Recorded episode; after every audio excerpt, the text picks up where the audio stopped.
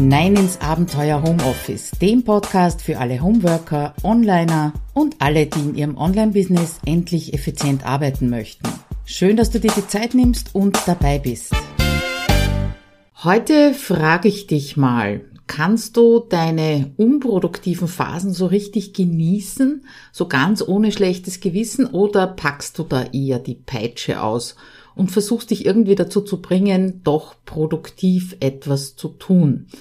Wenn dem so ist, also das Ding mit der Peitsche, dann würde ich mal sagen, äh, hast du die Entscheidung einfach mal so eine produktive Phase auch zu akzeptieren oder auch nur einen produktiven Tag zu akzeptieren, nicht getroffen.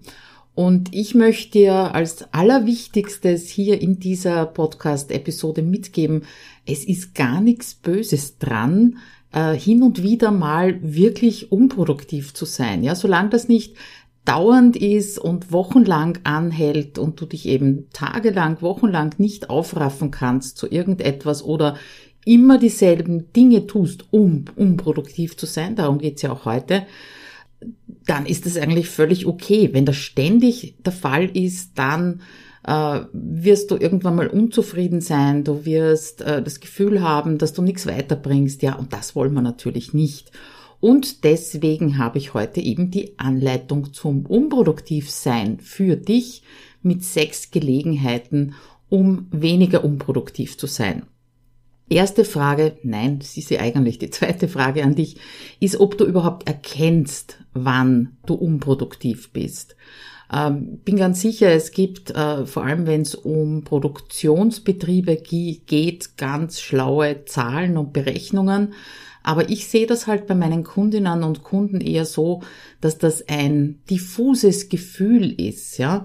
Und ich würde mir wünschen, dass du erkennst, wenn du unproduktiv bist und eben nicht die Peitsche auspackst, sondern mit so einem leichten Augenzwinkern und vor allem mit Wohlwollen auf dich selber schaust, ja, das soll Sinn und Zweck dieser Episode sein. Äh, es gibt ja genug Tipps, auch übrigens bei mir am Blog, äh, wie du deine Produktivität steigern kannst. Und drum habe ich mir gedacht, ich gehe das mal eben von der anderen Seite an, nämlich von der Unproduktivität. Und vielleicht fühlst du dich sogar an der einen oder anderen Stelle ertappt und dann ist das gut so, weil dann kannst du eine Entscheidung treffen, ob du das so weiter behalten möchtest oder nicht. Es ist ganz oft eine Frage der Perspektive. Für den einen ist etwas sehr produktiv, was für den anderen unproduktiv ist. Also starten wir mal los. Äh, die erste Gelegenheit, die ich dir anbieten möchte, ist, dass du auf den perfekten Zeitpunkt wartest. Und wenn du von deiner Arbeitsenergie eher eine Eule bist, wirst du wahrscheinlich um sechs in der Früh nicht fit genug sein im Kopf, dass du dich mit Begeisterung auf deinen nächsten Blogartikel stürzt, so wie ich das zum Beispiel um diese Uhrzeit immer mache. Das ist aber kein Widerspruch äh, dazu, dass es unproduktiv ist, auf den richtigen Zeitpunkt zu warten, weil der Kerl kommt nämlich nicht einfach freiwillig um die Ecke. Wenn du Kinder hast, ähm, Hast du da auf den perfekten Zeitpunkt gewartet, bis du sie bekommen hast? Wenn ja, wie hast du den überhaupt bestimmt? Wahrscheinlich, indem du gewisse Vorbereitungen getroffen hast, beziehungsweise mal drüber nachgedacht hast. Du hast dir hoffentlich den richtigen Partner dafür ausgesucht. Du hast dir überlegt, welche Wohnsituation äh, du dir für deine zukünftige Familie wünschst. Du hast hoffentlich auch deine Finanzen gecheckt. Ja, oder? Aber vielleicht auch nicht. Weil es gibt ihn nicht den richtigen Zeitpunkt, weder zum Kinderkriegen noch um produktiv zu sein. Was du allerdings tun kannst, äh, ist dich diesen perfekten Zeitpunkt anzunähern, indem du dich beobachtest, wie tickst du und dann jeweils den für dich besten Zeitpunkt oder Zeitraum auch für deine unterschiedlichen Aufgaben festlegst. Also der perfekte Zeitpunkt ist unterm Strich dann, wenn du ihn dazu machst. Und dafür gibt's ja das Prinzip der Zeitblöcke, das ich dir auch schon ein paar Mal äh, ans Herz gelegt habe. Ich habe dir auch im Blogartikel einen, äh, einen Video eingebunden, wo es darum geht, was denn so meine Zeitblöcke sind, weil das werde ich nämlich ganz oft gefragt. Das war also die erste Gelegenheit. Du wartest auf den richtigen Zeitpunkt. Die zweite Gelegenheit. Du planst dich zu Tode. Und Planen ist wirklich was Tolles, weil es ist ja oft so eine Art Fantasiereise, ja. Du kannst dir beim Planen vorstellen, wie alles funktioniert und alles flutschen wird, wie du Erfolg haben wirst, wie begeistert deine Kunden davon sind. Aber bitte übertreib's nicht, weil je kleinteiliger und langfristiger, und zwar genau in der Kombination, du planst, desto mehr wirst du umplanen müssen. Weil es ist einfach eine Tatsache, du hast keine Glaskugel und somit weißt du nicht, wie sich dein Tag entwickeln wird, die Woche und schon gar nicht, wie sich dein Jahr entwickeln wird. Ich glaube, da ist momentan wirklich jedes Monat länger, dass du detailliert planst, einfach zu lang. Und du weißt, ich bin eine absolute Verfechterin von Planern. Pläne geben eine gewisse Richtung vor, die geben dir einen Überblick, äh, geben dir auch in gewisser Weise eine Art von Sicherheit. Wenn du allerdings mehr Zeit mit deiner Planung als mit dem Tun verbringst, dann, tja, dann ist es unproduktiv und zwar in der Planung. Und erst vor kurzem habe ich in dem Zusammenhang meine Projekt Grobplanung hergezeigt in einem Live-Video.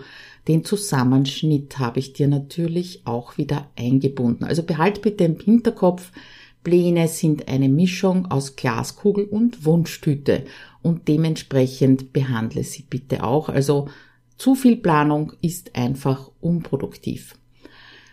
Die dritte Gelegenheit, um produktiv zu sein, ist, wenn du das Rad immer wieder neu erfindest. Wenn du also so das Gefühl hast, äh, auf bewährtes zurückgreifen, Aufgaben immer in der gleichen Reihenfolge abarbeiten, dich dadurch vielleicht nicht verzetteln, aber vielleicht klingt das für dich ganz öd. Und darum probierst du immer wieder äh, was Neues aus, dann überleg dir doch bitte, wie du an anderer Stelle deines Lebens etwas Spannung und Spaß bekommst, nicht unbedingt beim Abarbeiten deiner Aufgaben. Weil unterm Strich, es ist unbefriedigend, wenn du am Ende deiner Arbeitszeit, deiner Bemühungen kein Ergebnis bekommst, das dich dann weiterbringt. Und genau dafür sind so Ansätze wie Routinen und Workflows gedacht, kennst du ja von mir auch schon, dass du nämlich rasch zu einem Ergebnis kommst, das dich an dein Ziel bringt, wie auch immer das ausschaut und dass du dir dadurch natürlich auch Zeit freischaufelst für Dinge, die spannend und gerne auch neu sind. Ja, also optimieren, konzentrieren ist oft effektiver als etwas Neues zu erfinden. Und das gilt nicht nur für Workflows, Routinen, Abarbeiten, sondern für dein gesamtes Business. Ich kann mich noch gut an meine Anfänge in diesem Online-Business erinnern. Also ich habe ein neues Freebie erstellt, ja, und dann habe ich es mal so nebenbei zaghaft erwähnt, dass es das gibt. Dadurch war natürlich der Response nicht so hoch wie gewünscht, ist ganz logisch. Das einmal zu erwähnen ist einfach zu wenig. Und ich habe mir gedacht, das Freebie ist nicht gut, ich habe ein neues Freebie erstellt. Ja, und du kannst dir schon denken, wie es weitergegangen ist. Ja, und dasselbe Spielchen habe ich auch mit diversen Online-Kursen und anderen Angeboten gespielt. Ich habe, äh, ist gar nicht so lang her, ja, doch über ein Jahr, äh, einen Rückblick geschrieben auf fünf Jahre meiner Online-Kursentwicklung. Und da lasse ich ziemlich die Hosen runter, äh, wie, was da alles schiefgegangen ist, was gut gegangen ist.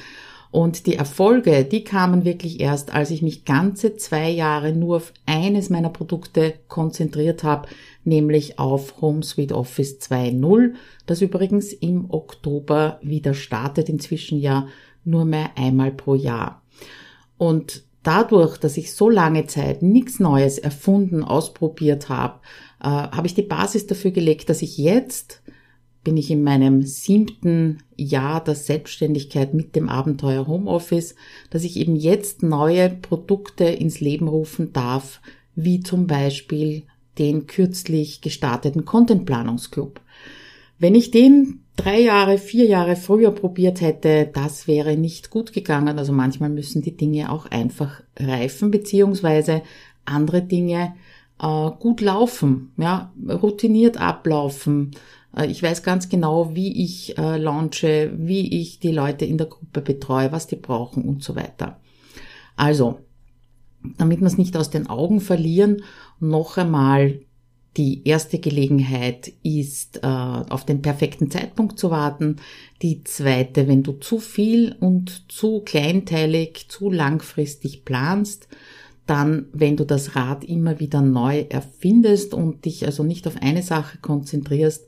Ja, und jetzt sind wir beim vierten. Du bist kein guter Chef für dich. Du beobachtest dich vielleicht, beobachten ist ja so eine Geschichte, die ich durchaus positiv sehe, aber wenn du nur drauf schaust, was du nicht geschafft hast, was du nicht erledigt hast, was andere besser, schöner, schneller, professioneller als du machen, ja, dann kann ich dir nur gratulieren. Wenn du so einen Chef in deiner Anstellung gehabt hättest, dann wärst du höchstwahrscheinlich kreuzunglücklich gewesen und wahrscheinlich sogar geflüchtet. Ja, dumm gelaufen in der Selbstständigkeit bist du dein eigener Chef und du wirst dich selber nicht los. Solche Vergleiche, vor allem was andere eben besser, schöner, schneller, professioneller machen, die machen dich unglücklich, die machen dich unproduktiv, weil diese Selbstgespräche und Selbstgeißelungen wahnsinnig viel Zeit und Energie kosten und vor allem sie bringen dich keinen Schritt weiter. Und da frage ich dich, was würdest du dir eigentlich von einem coolen Chef wünschen? Dazu habe ich schon vor vielen Jahren einen Artikel geschrieben, den ich dir da natürlich auch verlinkt habe drinnen. Und mein Rezept lautet Schulterklopfen. Und zwar täglich, mindestens einmal. Auch wieder ein Video von mir eingebunden zur Veranschaulichung für dich, was so Selbstfürsorge als Selbstständige, Selbstständiger bedeutet. Und ich hoffe, du erkennst dich nicht allzu gut drin, wenn du dir dieses Video anschaust. Fünfte Gelegenheit. Ignoriere einfach mal deinen Kalender. Du arbeitest vielleicht mit einer To-Do-Liste, vielleicht sogar mit einer eigenen Projektplanung. Allerdings beim Vollpacken deiner To-Do-Liste überlegst du immer nur, was du gerne oder dringend erledigen solltest. Ja, und dabei ignorierst du möglichst deinen Kalender, weil es ist ja egal. Dass du heute schon vier Stunden mit Kundenterminen verplant hast, da kann man ja trotzdem Aufgaben für acht Stunden draufpacken, ja. Es ist auch egal, dass dein Kind am Nachmittag zum Fußballtraining gebracht werden muss. Und es ist auch egal, dass du eigentlich nicht genau weißt, wie lang du für welche deiner Aufgaben brauchst. Ja, wenn du so oder so ähnlich an deine Tages- und Wochenplanung herangehst, dann ist kein Wunder, wenn am Ende des Tages immer noch so viel To-Do-Liste übrig ist. So ähnlich wie mit dem Geld am Ende des Monats. Und da fällt mir eben der Vergleich mit dem Sparen, also mit dem Geld am Ende des Monats ein. Wenn du nämlich nur das sparst, was am Ende eines Monats noch an Geld übrig ist, dann wird's wahrscheinlich nichts mit dem gut gefüllten Konto. Wenn du es allerdings schaffst, am Anfang des Monats deine Sparrate schon in Sicherheit zu bringen, dann ist klar, du musst mit dem Rest an Geld auskommen. Ja, mehr ist ja einfach nicht da, weil Sparrate ist schon weg. Und wir alle miteinander haben leider im Keller keinen Esel stehen, der Geld produziert, sage ich jetzt mal. Du weißt schon das Märchen. Und wir haben auch keinen Esel im Keller, der Zeit für uns produziert. Ja, daher bitte mach deine Tagesplanung immer mit einem Parallelblick, To-Do-Liste und Kalender. Ganz wichtig. Und auch wenn es manche erstaunt, weil inzwischen gibt's ja ganz großartige Online-Kalender, ich führe meinen Kalender immer noch in Excel. Das schon seit, ich habe jetzt mal nachgeschaut, seit 2007. Ähm, habt ihr auch einen Artikel dazu verlinkt, wie die wichtigsten Sheets für mich ausschauen. Inzwischen hat sich das natürlich etwas erweitert.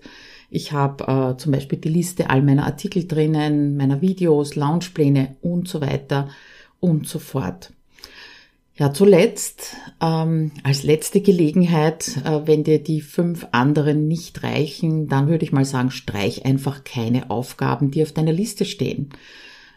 Situation, du hast dir zehn Aufgaben vorgenommen, bei mir sind das ja in Trello immer die Kärtchen, die haben also einen Platz gefunden auf deiner To-Do-Liste und wenn du am Abend drauf schaust, hast du nur drei erledigt. Aber es macht ja nichts, ne? Morgen ist noch ein Tag, übermorgen ist auch noch ein Tag und überübermorgen natürlich auch.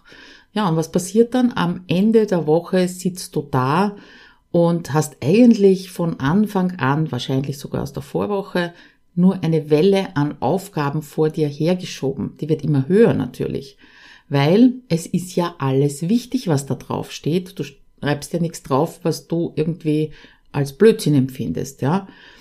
Wenn ich dann meinen Kunden sag, äh, streich einmal die Hälfte von dem, was da drauf steht und tu's gar nicht, nicht verschieben, streichen. ja, dann haben sie ganz oft blankes Entsetzen in den Augen. Aber was ist denn die Alternative dazu auf der anderen Seite, ja? Und für mich gibt's keine Alternative als zu streichen, wenn die To-Do-Liste übervoll ist. Und nein, es ist mir auch nicht immer leicht gefallen, das zu machen. Ich kenne das Phänomen also sehr, äh, dass es schwer ist, Aufgaben loszulassen, weil da, dahinter steckt natürlich so ein bisschen die Angst, was zu verpassen. Aber die Alternative, die du dadurch hast, wenn du das nicht machst, ist ja ein ständiges Gefühl der Überforderung, ständige Unzufriedenheit und eben das Gefühl, das nie auf die Reihe zu bekommen, weil die Welle wird nicht kleiner. Und für mich heißt der Wellenbrecher dafür streichen und dadurch auch Prioritäten setzen. Und ich möchte dir fünf Fragen mitgeben, die du dir stellen kannst, wenn äh, es dir schwer fällt, eine Aufgabe zu streichen oder eben insgesamt Prioritäten zu setzen. Frage eins: Welche ist jetzt die wichtigste Aufgabe? Was bringt dir unmittelbar Geld in die Kasse? Frage zwei: Was passiert Schlimmes, wenn du das jetzt nicht machst? Frage drei: Was dient deinem äußeren Ziel? Frage 4. Wenn du morgen drei Wochen auf Urlaub fahren würdest, was würdest du dann noch heute erledigen? Weil vor dem Urlaub klappt das nämlich meistens. Und die letzte Frage. Was musst du tun, um heute zufrieden schlafen zu gehen? Ja, damit sind wir am Ende mit den sechs Gelegenheiten, weniger unproduktiv zu sein. Umgekehrte Psychologie ist ja so ein bisschen Selbstüberlistung, ne? aber die braucht's ganz oft, um eine neue Perspektive einzunehmen. Und die allerwichtigste Perspektive auf dich selber, auf das, was du tust, was du nicht tust, ist die des liebevollen Blicks, wie ich es gern sag. Also geißel dich nicht, wenn du eine unproduktive Phase hast. Nimm's als Gelegenheit, gut mit dir umzugehen, solange diese Phasen eben nicht Wochen andauern und du die Gelegenheiten, die ich dir hier in dieser Episode aufgezeigt habe, ständig ergreifst solange ist doch alles gut, oder? Gerade in diesen herausfordernden Zeiten, die es jetzt sind. Und darum wiederhole ich gern meine Einstiegsfrage an dich. Kannst du unproduktive Zeiten genießen, ganz ohne schlechtes Gewissen? Wenn nicht, dann triff doch mal die Entscheidung dafür. Ja, und damit wünsche ich dir eine weniger unproduktive Zeit oder auch eine genossene unproduktive Zeit bis in 14 Tagen. Wir uns wieder hören. Bis dann, alles Liebe.